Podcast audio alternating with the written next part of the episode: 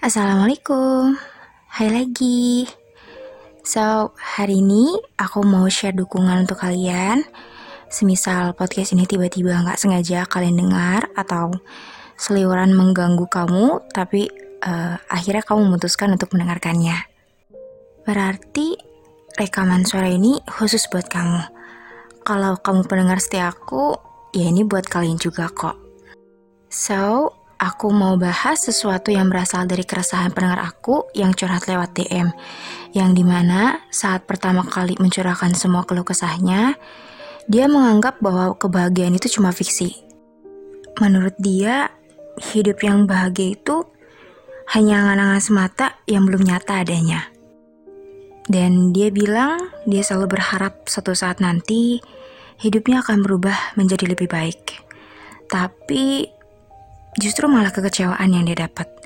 Sakit hati dan trauma yang mungkin selalu menghampiri dia sekarang. Dan dia kini sedang berada di titik ingin menyerah. Apakah kamu juga mengalami hal yang sama dengan dia? Merasa bahwa kehidupan yang lebih baik itu hanyalah fiksi belaka.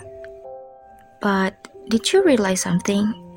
Menurut aku, inilah mindset yang salah, di mana kamu menumpuk semua harapan hidup kamu hanya di satu titik, yaitu suatu saat nanti aku akan bahagia. Nggak ada yang salah dengan hal itu. Sebenarnya itu fine-fine aja. Yang salah adalah kamu sendiri bahkan nggak tahu apa itu arti bahagia.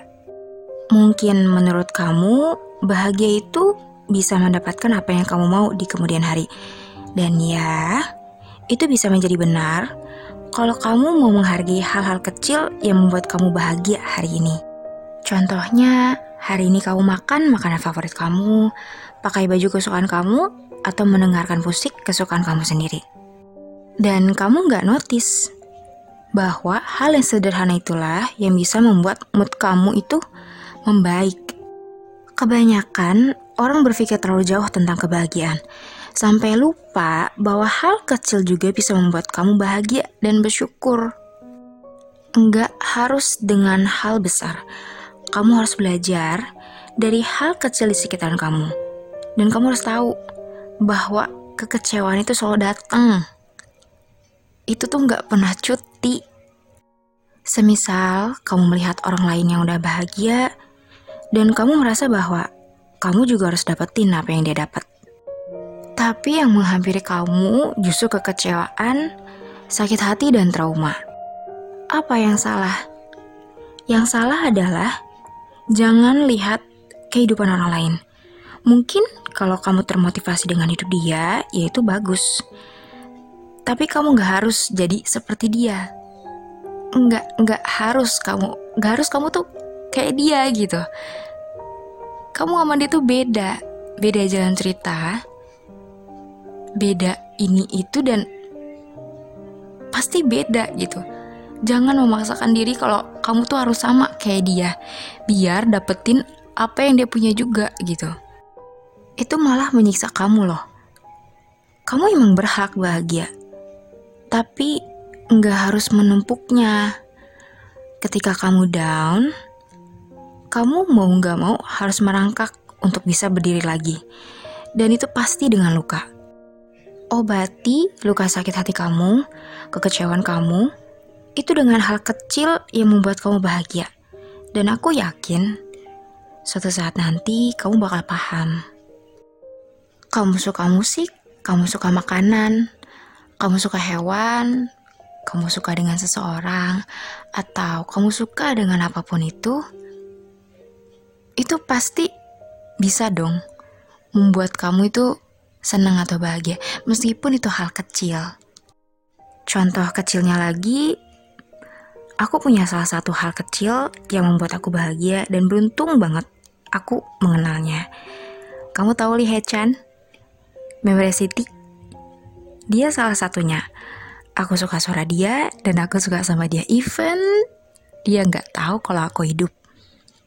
Tapi itu bisa membuat aku terbantu kalau aku kalau aku tuh lagi down atau aku moodnya lagi buruk lah gitu ya aku lihat video dia, lihat video dia di YouTube yang nyanyi, tingkah laku dia yang tengil, yang lucu, dan itu membantu aku. Meskipun itu hal yang kecil, tapi seenggaknya bisa memperbaiki mood aku hari itu. Kamu pasti punya kan hal sederhana kayak gitu. Hal yang membuat kamu sedikit terbantu untuk melewati hari-hari kamu. Dengan hewan peliharaan juga boleh, tanaman, film, lagu, atau seseorang. Itu terserah kamu. Dan ingat, jangan terlalu mengharapkan suatu hal yang lebih. Syukuri dengan apa yang membuat kamu senang hari ini. Nggak perlu hal yang besar. Kalau hal kecil aja udah bisa buat kamu bahagia. Kalau kamu capek, ada baiknya kamu istirahat dulu. Karena aku yakin pasti lagi mumet ya kamu sekarang. Makanya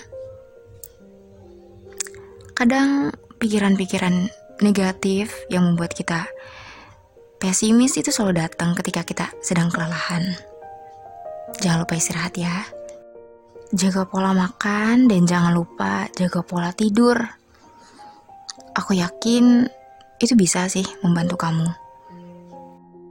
Kalau kamu lagi butuh teman curhat, boleh kok DM aku.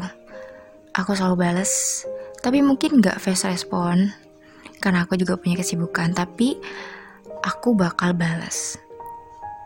Semoga membantu ya. Oke, sekian Cici pamit.